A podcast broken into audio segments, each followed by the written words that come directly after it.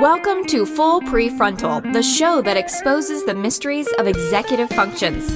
This show is a collection of conversations about the role of the prefrontal cortex, which impacts your focus, planning, problem solving, emotional balance, and independence. These conversations will introduce mental tools that will empower you to shift your mindset for a successful life. And now, here's your host, Sucheta Kamath. Welcome back to Full Prefrontal, where we are exposing the mysteries of executive function. As always, I'm here with our host, Sucheta Kamath. Good morning, my friend. Uh, before we get to our intriguing interview today, uh, you're going to share a pretty cool story. Tell us about it. Yes, good morning to you, Todd. It's such a pleasure to be with you and to talk about the things we do. And you know, we talk about executive function, and today we have a very special guest. So we are going to talk about brain injuries and injury to the brain causing injury to the very part of the brain that monitors or governs the rest of the brain. And to begin with, you know, uh, our understanding of the brain has changed radically in the last 20 years. And we have neuroscience to thank for, the, but we also have some incredible individuals to thank for. And it, before I have talked about Phineas Gage, who in the 19th century or 20th century, I guess, taught us a little bit about the brain and the frontal lobes. But now we have many, many people who have survived injuries to the brain and written about it. And one special person that comes to mind is Jill Bolte Taylor. She's a neuroscientist who was at Harvard Brain Research Center when she herself experienced a severe kind of a brain injury where a blood vessel in her brain popped and that uh, bleeding in the brain uh, and rupture caused uh, lots of problems for her including not being able to concentrate pay attention judgment decision making all these higher order skills got impaired. And she says that my perception of physical boundaries was no longer limited to where my skin met air. And so she has written this incredible memoir which is called My Stroke of Insight. And that book is uh, one of the sources uh, from a person who studied the brain or studies the brain, kind of then understood what actually the inner workings of the brain looks like.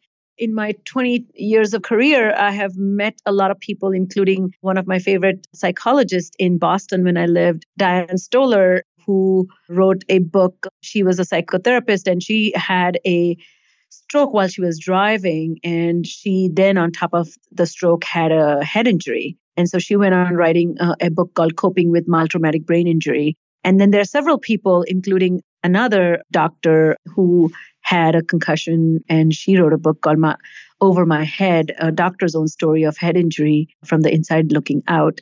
And one of my favorite titles of the book, and even the book is great, is called Where's the Mango Princess? A Journey Back from Brain Injury, where a wife has written about her husband's uh, brain injury. What I'm trying to say here is that we need the art and the science to understand and manage brain injuries. And we need to understand how common this entity is. And so many of us are impacted by this anomaly. And that's why our today's conversation is going to be so empowering because we have an incredible guest and she is a personal friend of mine and her name is Juliet Haarbauer Krupa. She's a senior health scientist on the traumatic brain injury team in the division of unintentional injury prevention unit at the injury center at the CDC. As a behavior scientist, her role on the TBI is to devise research projects and products to better understand trends in TBI in the United States and to improve health outcomes for individuals living with TBI. She is a project lead on the report to Congress, the management of traumatic brain injury in children, and the return to school projects in the division. Her recent publications include a report on life expectancy and employment outcomes for moderate to severe traumatic brain injury, post traumatic stress syndrome disorder in mild traumatic brain injury, and a point of healthcare entry for children with concussions. So her work is expansive. She also has 30 years of experience and has uh, authored over 20 publications and presentations in the area of traumatic brain injury and particularly rehabilitation in the field of pediatric population. She has served as the faculty at the University of Pittsburgh, George Washington University, and Georgia State University, and currently holds a adjunct position in the Department of Pediatrics at Emory University. So she is our local Shiro, and I can't wait to have a conversation with her. Well, Sucheta, you continue to bring some amazing guests to the show, and we always discuss very unique and diverse topics. It's going to be fascinating. So let's get to it. Here is Sucheta's conversation with Dr. Julie Haarbauer Krupa.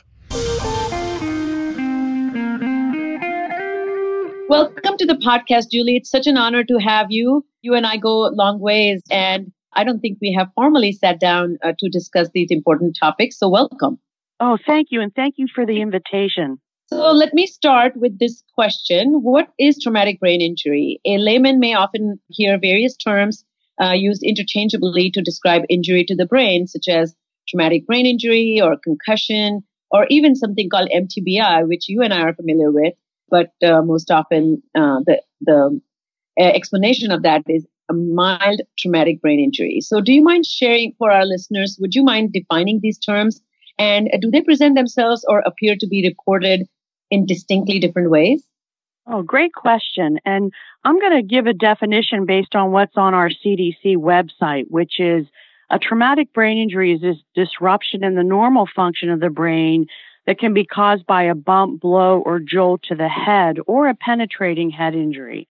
And traumatic brain injury is usually classified by severity, mild, moderate, or severe. And that classification is often given at the time of injury diagnosis when healthcare providers use something called the Glasgow Coma Scale. And so a mild brain injury is up at the upper end with a, has a more a brief change in mental status compared to a severe brain injury, which has an extended period of change in mental status or unconsciousness. So mild TBI, um, concussion is a type of mild TBI or a form of it. And sometimes those terms are used interchangeably. But you're right, there's a lot of confusion on the terms. And we've tried to, on our website, show the distinction between them at cdc.gov. Yeah, and thank you for clarifying that. I think what I see in my clinical practice, as well as in casual conversations with people, that when it comes to concussion, and this just recently ap- happened uh, last week when we had gathered for dinner, that a friend's son fell backwards as he his phone fell down on the floor. He he was on a slope on an icy little hill, and he turned back. He slipped. He hit his head uh, backwards, and of course, he did not lose consciousness. However, he developed a lot of symptoms such as headaches. And he did not think of going to see any doctor because he did not lose any consciousness or this was not at all, there was no bleeding, there was no contusion, there was no nothing, you know? and so mm-hmm. we're going to get into that. But I just quickly wanted you to make a comment from your observations and as a scientist that this business of concussion versus mild traumatic brain injury particularly when there's no loss of consciousness, no bleeding, there's no evidence of direct symptoms. How do people in real life process that? You know, there's like a lot of uh, a great wisdom. That's a great question when someone falls, especially a child. So he, the case you described, the child had an event where they fell and bumped their head, but actually they did have some symptoms. He had a headache afterwards. And I think the event and some symptoms. So even though he didn't lose consciousness, he had some changes. And we really encourage parents to seek a healthcare evaluation and let the healthcare provider let them know what to monitor um, and at least get it evaluated. So that's a great question, which we hear a lot. What's the difference between a bump on a head and a concussion or mild TBI? And I think if there's an event and if there's symptoms like headaches, change in behavior. It may not be that they are unconscious. It may be that they just have some changes that parents notice. I think those are children and adults who should seek a healthcare assessment. Great, great. So, how many people in the United States experience ATBI? And just quickly, I think we use the term, or at least CDC also describes prevalence versus incidence. Do you mind walking us through that a little bit? No, I'm happy to talk about that. So we post on our website the rate of TBI related emergency department visits. So where we get our data from to do this posting is emergency department visits. It's a large administrative data set where we can see by diagnosis code who has been to the emergency department for traumatic brain injury. And in 2013, there were about 2.8 million traumatic brain injury emergency department visits, hospitalizations, and deaths in the United States. TBI contributed to the deaths of nearly 50,000 people, and TBI was a diagnosis in more than 282,000 hospitalizations and 2.5 million ED visits. And these consist of TBI alone or in combination with other injuries. So the diagnosis code may not have been the only one, especially if they had broken arms or broken legs.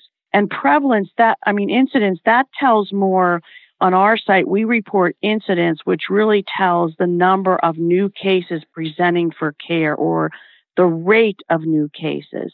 Whereas prevalence talks about not only new cases, but pre existing cases. So, prevalence, I recently had a paper published on the prevalence of parent reported traumatic brain injury in children and how this was ascertained. It wasn't looking at large administrative data sets about hospital visits. Parents were asked, Have you ever been told by a physician or a healthcare provider that your child had a brain injury or a concussion? And so they responded. We were looking at their lifetime history.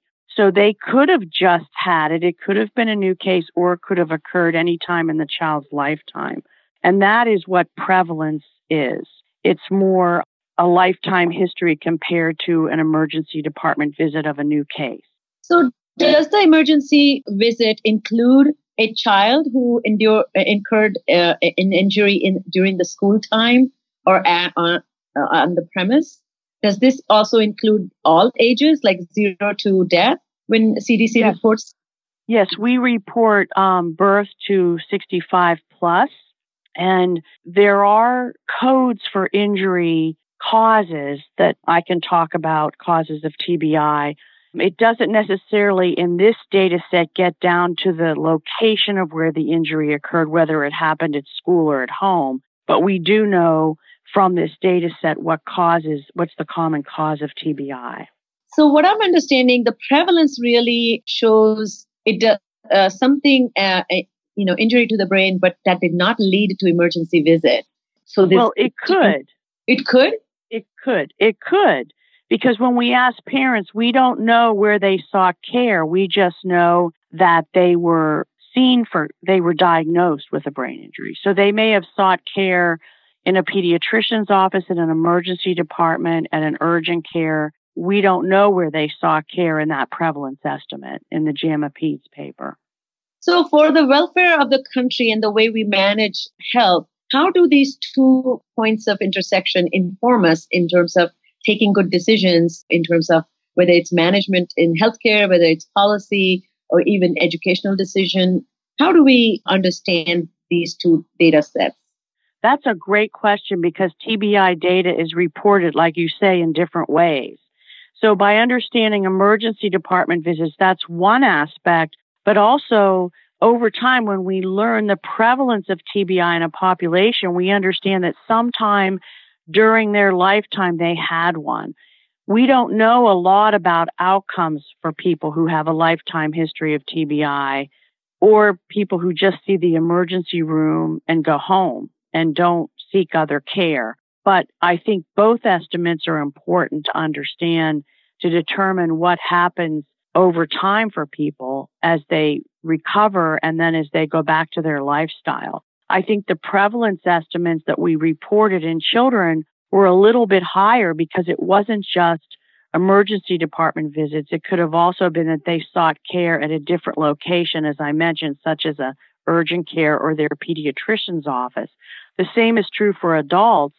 Some adults may seek care from their primary provider, particularly for mild injuries, which, by the way, had the highest incidence in the population. That's primarily the number of injuries are more mild injuries.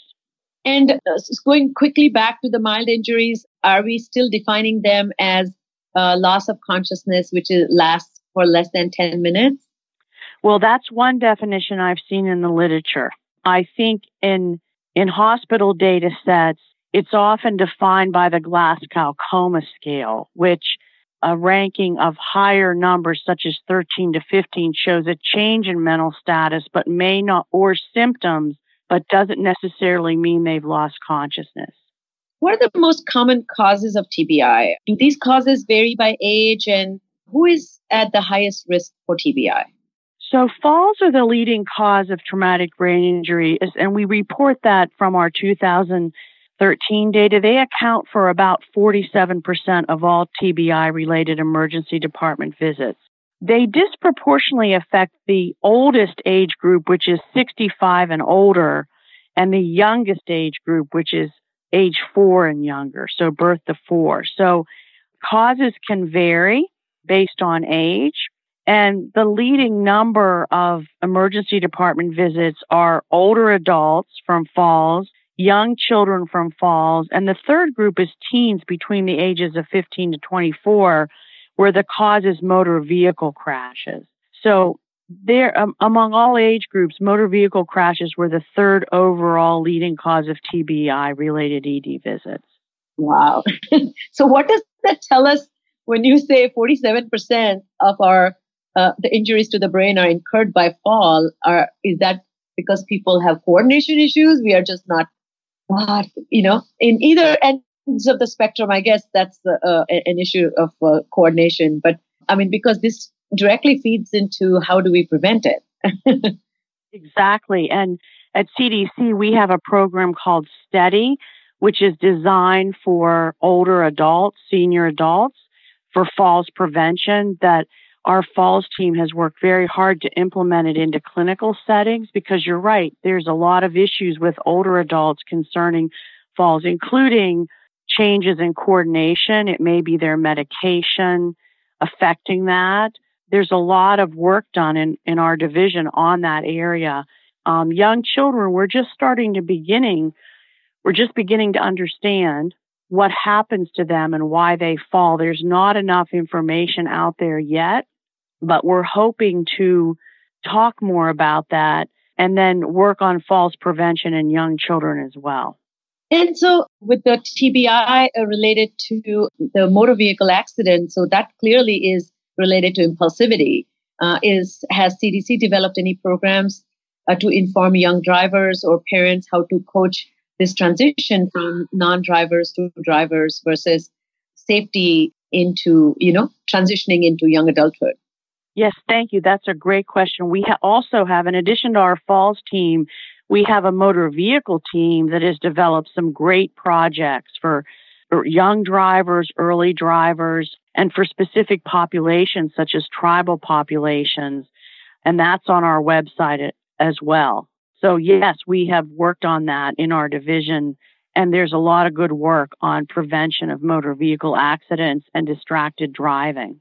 So this is a bit of a philosophical question, but do humans change their behaviors by looking at statistics? Oh, you know, oh, I don't know the answer to that. Do humans change their behavior looking at statistics? I think there has to be messaging and interpretation for the general population. And I know we work very diligently on that, on what we post on our website. So you'll see some statistics on the CDC website, but you'll also see some plain language regarding those statistics that hopefully will help people understand them. Yeah, I think the next few questions I'm going to ask you probably will help people understand the importance of making meaningful connections to these statistics because it's not just the incidence of uh, have, or incurring uh, head injury or, or, you know brain injury, but it's the lifetime, lifelong alterations in mental state that people suffer from. That's what really the uh, you know what causes compromised lifestyle. So my next question is, what role does alcohol and substance abuse play in experiencing TBI? either before or after, even uh, even after injury. There's a limited literature on high levels of alcohol related to TBI. I've read some articles on patients with any kind of injury who had a very high blood alcohol concentration. So before the injury, it's hard to tell for right now. There's limited research about alcohol related to TBI in motor vehicle crashes, for example. There is some literature on substance use before and after the injury, and there's also some folks who've looked into that through the TBI model systems work And what we do know is that if someone is using, is abusing substances after the injury, it does influence their recovery trajectory. And so I think it's very important that that be examined and that healthcare providers advise people who've had a traumatic brain injury not to use alcohol and other substances after because it will influence their recovery. And also, I think the multiple injuries, I mean, it, it increases the risk to incur uh, more injuries, right? If you have already had uh, a brain injury, is that fair to say? Well, that's an assumption. I think you can say knowing the effects of alcohol and what it does on your performance. I don't think there's literature to, to substantiate that yet, but I think that's an assumption based on what we know how alcohol can alter motor and cognitive performance. And this is one, uh, one more question re- related to the who uh, uh, incurs a brain injury. You know, uh, I work with a lot of uh, children with ADHD, and they apparently mm-hmm. have a lot more uh, frequent uh, concussions and not just limited to one, but more than one. Is there some data that shows that relationship? Well, I know Grant Iverson has looked at that in high school students and estimating in a smaller study that a large number of children with ADHD or attention deficit disorder have concussions in high school students.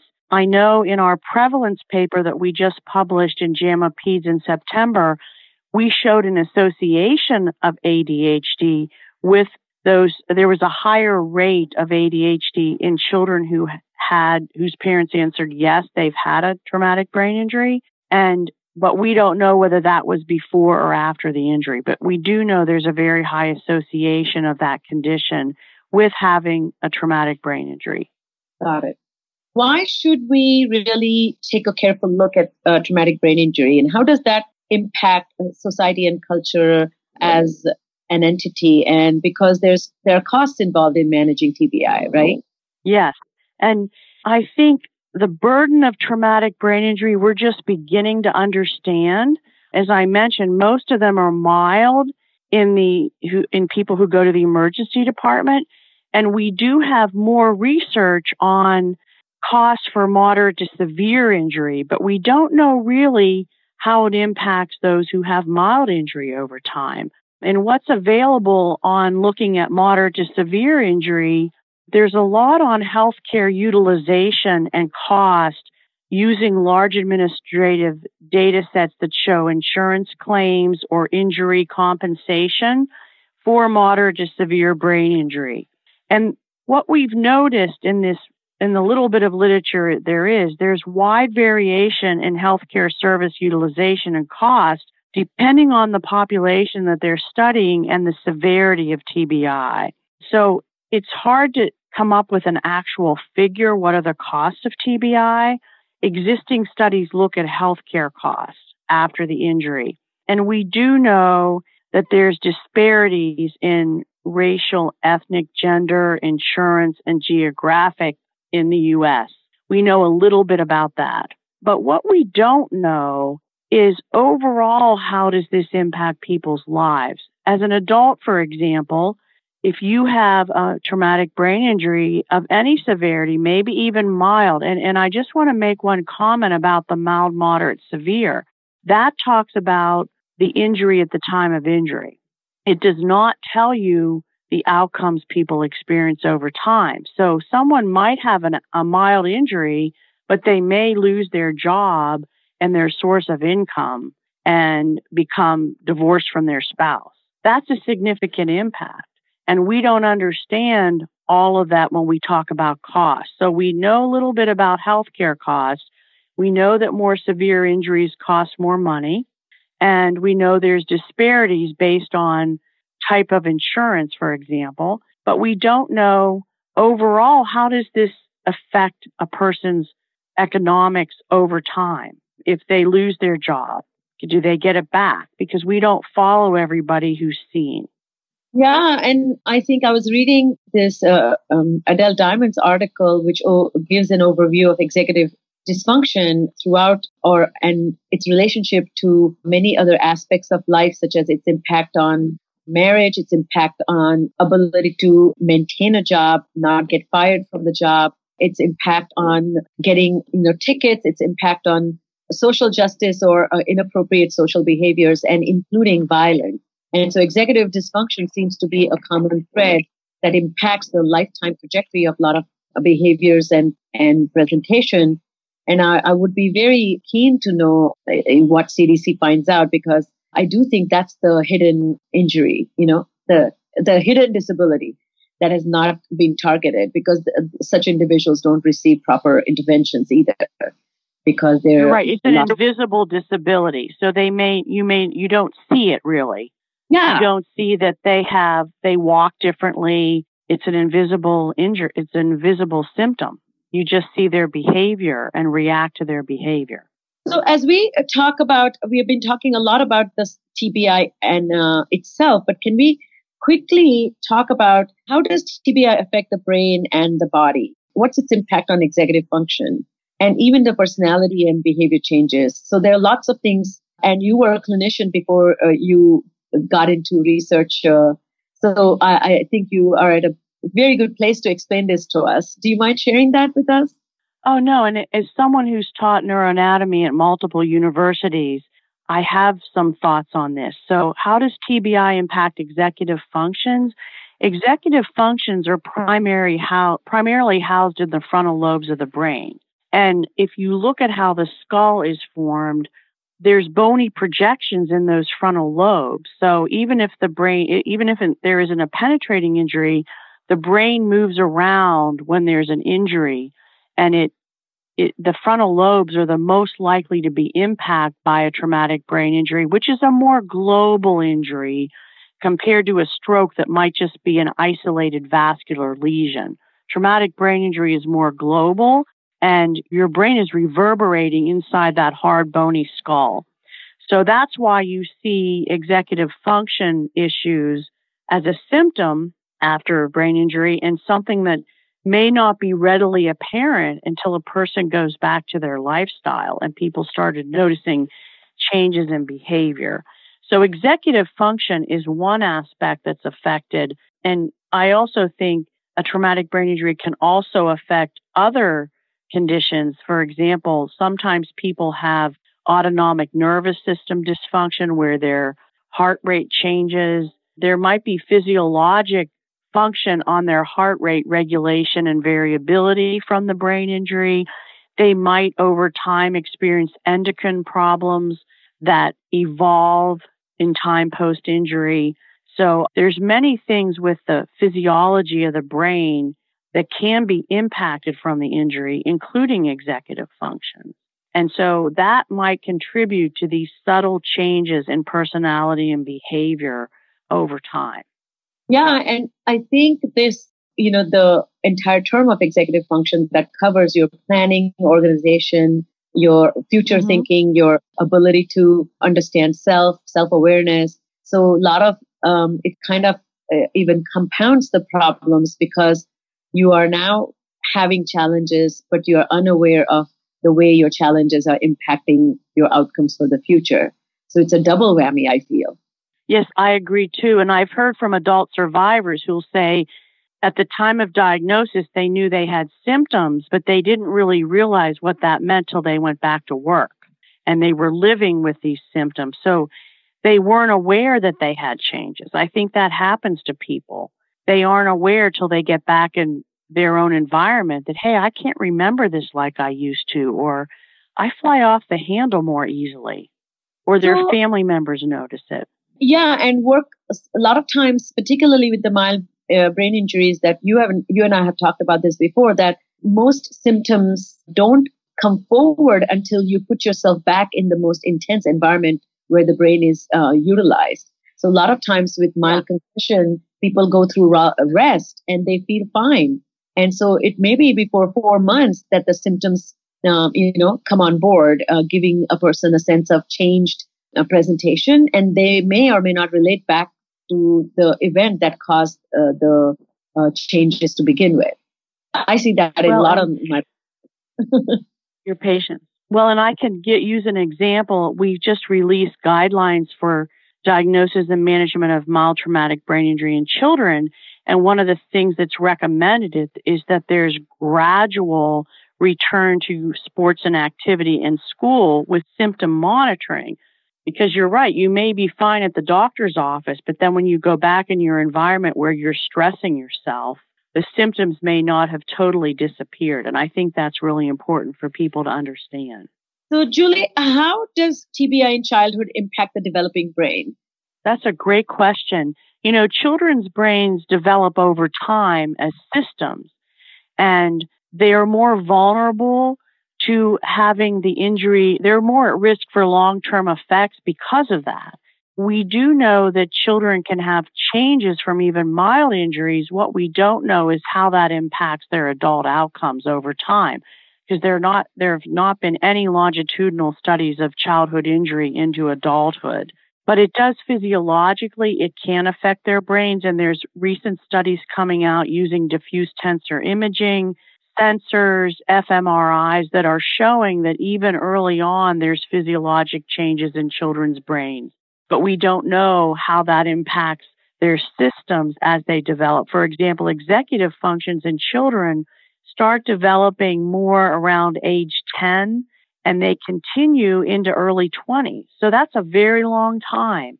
And we don't really know how that, how an early childhood brain injury or multiple injuries impact that trajectory over time, but we do consider children at greater risk for having long term issues. I know next segment we're going to talk about managing traumatic brain injury and interventions, which I'm very excited about. But as we come to the end of the podcast, do you have any thoughts about how well can we predict the outcomes after TBI? And how does TBI or more than one injury to the brain affect the outcomes uh, related to overall quality of life? Well, I'm going to give you some examples of what I've read in the literature or worked on that contributes to outcomes. Um, some are within the person or the individual, some are related to the injury, and some are related to the environment. So, the person, what we know from some of our adult work is that education, higher levels of education, and skilled occupational categories contribute to better outcomes. Also, being married contributes to better outcomes. We also know that co occurring conditions can contribute to outcomes. So, if someone had attention deficit disorder diagnosed prior to the injury, that's going to contribute to their outcomes over time. As far as the injury, we know that more severe injuries, as would be expected, there's more damage to the brain, worse outcomes compared to mild injuries. Although we haven't studied a range of individuals with mild injuries over time to see if that really is affecting their quality of life. And also, people can have a mild injury at the time, but experience complications. Let's say they were admitted to the hospital overnight and they may have started having seizures or something like that that contribute to their injury outcomes. And one of the main issues is the environment. So access to resources to help them recover and get back to their lifestyle. And also, you know, a support system is known to be a great contributor to outcomes over time. So I, I think we understand some predictors of outcome and what might limit outcome but we haven't studied all of those across the age span of people in the US. Got it. This is so wonderful, Julie, for sharing these wonderful insights. Uh, as we close, I have one last question. Uh, you at mm-hmm. CDC have the bird's eye view on uh, the terrain, uh, the landscape of, uh, you know, the health, disease, and uh, throughout the nation. And you also have a long view of how we have as a society come to understand impact of different diseases on uh, lifestyle. So, what does TBI specifically tell you about well-being, uh, human well-being? Do you have any, any thoughts about that? That's a great question. So, well-being over time, do you mean? Yeah, well-being over time, well-being because TBI is a, a one anomaly that is not affects just the individual; it affects the, the household. You know, it affects uh, the loved ones because you have to now take care of this person for a long, long time. You know, unlike some other yes. disorders. So just curious well, what I, I want to say something about the chronicity of TBI as a chronic condition. because in adults, that's been published. In 2010, Brent Masel wrote an article saying traumatic brain injury is not an event, it's a chronic condition over time, regardless of severity. Because even people with mild TBI can experience behavioral symptoms over time. So with adults, it can, they're at risk for it impacting their health and well being over time. We need to understand more about what are preventative and factors that would prevent or facilitate a better outcome. In children, it really hasn't been recognized yet as a chronic disease. And in many states, from my understanding, it's not listed as a health condition for insurance, for example. And so it's really not well understood. I think that's one of the issues contributing to health and well-being of individuals who sustain a TBI is we don't have enough studies longitudinally of people who succeed and people who have difficulty to be able to say, okay, these people succeeded. This is what happened to them. These people did not succeed. This is what happened to them. And I think more of that information will be helpful to better understand health and well-being over time. As someone who's been in the field for 30 years, I think we've made great progress into by 2018 because when I first started, there was no literature on TBI. I remember when we wrote our textbook, we had to look at child development literature because there was nothing about outcomes. And now we know more, a little more about children. And thanks to a system called Traumatic Brain Injury Model System, which has 20 years of data on individuals who sustain mild to severe, I'm sorry, moderate to severe brain injury who were enrolled in inpatient rehabilitation. We at least have a snippet to understand adults because it's for 16 years and older. And they've published some great papers, including one I worked on with them on life expectancy after traumatic brain, moderate to severe traumatic brain injury. So there's literature out there that gives us a hint but we have more work to do.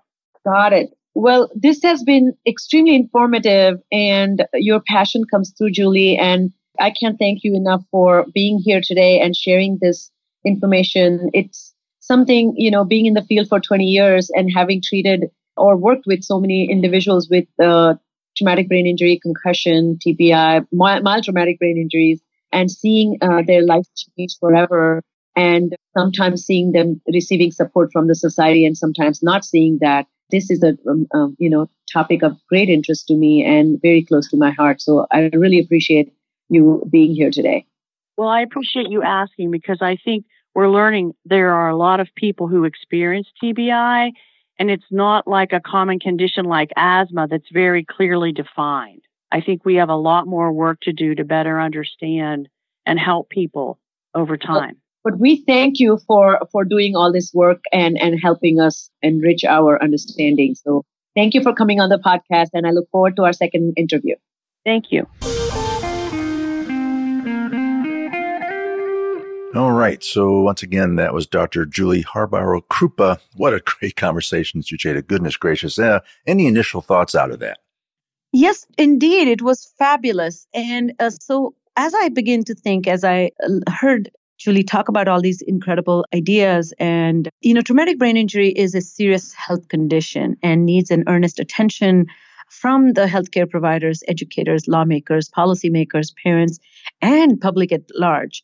You know, traumatic brain injury affects the brain and the body, and the symptoms can be elusive, particularly in case of mild traumatic brain injury or concussion also i think there's a little bit of vagaries that are, are, associated with traumatic brain injury because no two injuries look alike. There are general cluster of symptoms that are globally identical but the way individual is affected can be unique and special and the need that it creates can also be very vivid and different. You know there's a in addition on top of that there's a personality and behavioral changes which kind of are slow to emerge sometimes. And in case of a concussion, for example, or mild traumatic brain injury, the patient's presentation may be more psychological in nature and completely incongruent with the expected norm or the conventional wisdom and can easily be dismissed. And people might get advice such as, why don't you wait and see? You know, maybe this will go away. Maybe this will be resolved on its own. So it just depends on the competency of the clinician or expert that is consulted and those experts um, themselves may vary in their body of experiences in dealing with these kind of anomalies.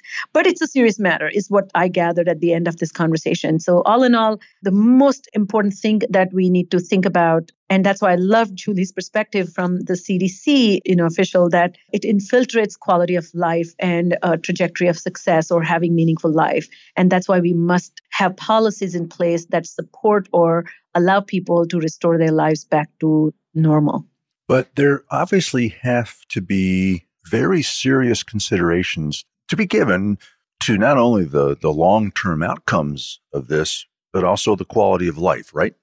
Yeah, I agree. And as, as you and I heard in this discussion, that the long term changes are the ones that are serious and debilitating, particularly if the injury is serious and debilitating. And they have grave consequences. You know, for example, I had a client who I saw at age 26 his aunt uh, children just happened to be my my clients my patients and they were both these children uh, had adhd and had a lot of executive function problems. But then uh, as my work uh, continued with her children uh, one was a, a, you know senior in high school and the daughter was eighth grader she said wait a minute my my nephew is um is a little odd and uh, just uh, you know just hasn't found himself and is struggling in uh, you know both parents are highly educated uh, professionals but this young man is just sitting in the basement. And so he flew from new york uh, came down lived with his aunt and uh, came to see me. And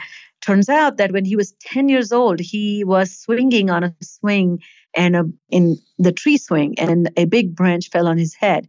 And he had a concussion and uh, lost consciousness and you know was taken to the hospital. Nothing came out of it. And eventually he was in middle school and then things change. And all the changes eventually added up to be he became a social oddball so if the parents had received proper information or guidance, this would have been a something related to his concussion. So at 29, when I saw him, he was actually suffering from long, long-standing effects of untreated concussion. So yeah, I see a lot of that. So most important thing that I think just to kind of give you some overview here that you know even though previously developed skills may be preserved new learning may become difficult for people. And that can have a catastrophic impact uh, particularly if these are young learners. In case of children with tbi the effects of the brain injury may not be apparent until time advances and uh, more skills are required to emerge but they don't and uh, there's something called even sleeper effect, which is more complex and abstract skill set, oh, such as executive function and complex language functions, are only used when there is a greater demand. And those demands may not be there at the time of the injury or may completely vanish because the person is not functioning well. So, a lot of these considerations really what impacts the quality of life, I feel. Well, what I had never really thought about before, but understand now, is that children with a traumatic brain injury, they face very different challenges than adults with traumatic brain injuries, yes? Yeah, I mean, that's another interesting thing, isn't it? That's takeaway that children are the most vulnerable as it is because they are yet to develop fully. Uh, there is a double-edged sword. The, uh, the neuro, neuroplasticity research shows that there is a lot of adaptability in the brain that it is it has the capacity to rewire. However, it also ha- uh, the children who are in the process of learning how to learn and they are not fully grown into themselves or have a great sense of self this kind of injury to the brain the very organ that decides and helps you gather information about the world and form your sense of self if uh, is under attack then that can cause a lot of problems. You know to me all these things begin with uh, right after the traumatic brain injury, which is hospitalization, which has the medical effects, including seizures or visual impairments, or maybe physical impairment, and those pose barriers. But then all those things lead to activity restriction, which is the biggest compromise, particularly for children, because it limits their participation. And guess what? Most learning uh, or socializing uh, that happens for children is through play and through engagement with peers. And if you are under restriction, you and if uh, you're dealing with immature brains or minds who do not consider uh, you to be equal, then there can be some added compromises that come in the in the picture. So you know, children with more severe injuries uh, have to give up their preferred activities, their routines get disrupted, and their social participation get uh, you know zero to nothingness, and that can have a tremendous impact. Also, children and teens uh, with traumatic brain injury can have uh, challenges in participating peer appropriate social activities such as going out, drinking, driving with friends, if there's a restriction because of the seizure or seizure medication if they can't drive. And then finally, like um, they may uh, be excluded for the oddball behaviors such as not socially aware or missing the details or their distractibility and then high level of emotional volatility. All those things can affect children a lot more than adults. And that kind of is the real crux of the matter why why again uh, from a health and policy issue how we educate these children in school uh, how we do bully, bullying prevention all that can tie in mm. lots to think about there fascinating material so before we go any final thoughts Cheta? yeah mainly i think as i said that there is limitations that are brought on to the individual's capacity to operate in the world because of this setback that the brain has endured.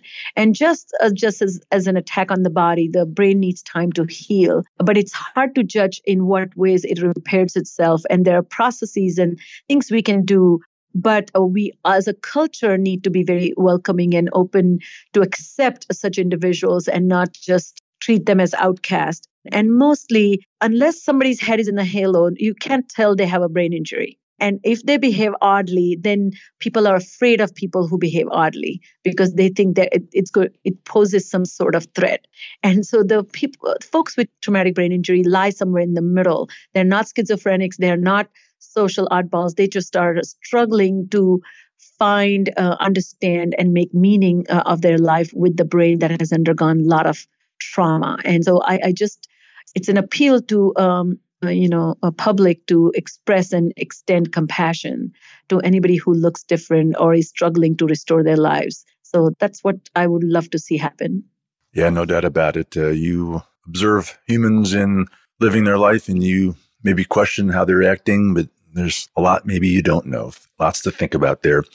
And the good news is, Jada, we get to have Julie on the show again next week, and I'm looking forward to that. I learned a lot today. All right, well, that is all the time we have for today. On behalf of our host, Sucheta Kamath, and all of us at Cerebral Matters, thanks for tuning in and listening, and we look forward to seeing you again right here next week on Full Prefrontal. Thank you for listening to Full Prefrontal, exposing the mysteries of executive functions. To contact our host, Sucheta Kamath, and learn more about her work on improving executive functions, visit her website at cerebralmatters.com. That's cerebralmatters.com. Tune in next week for the next informative episode of Full Prefrontal.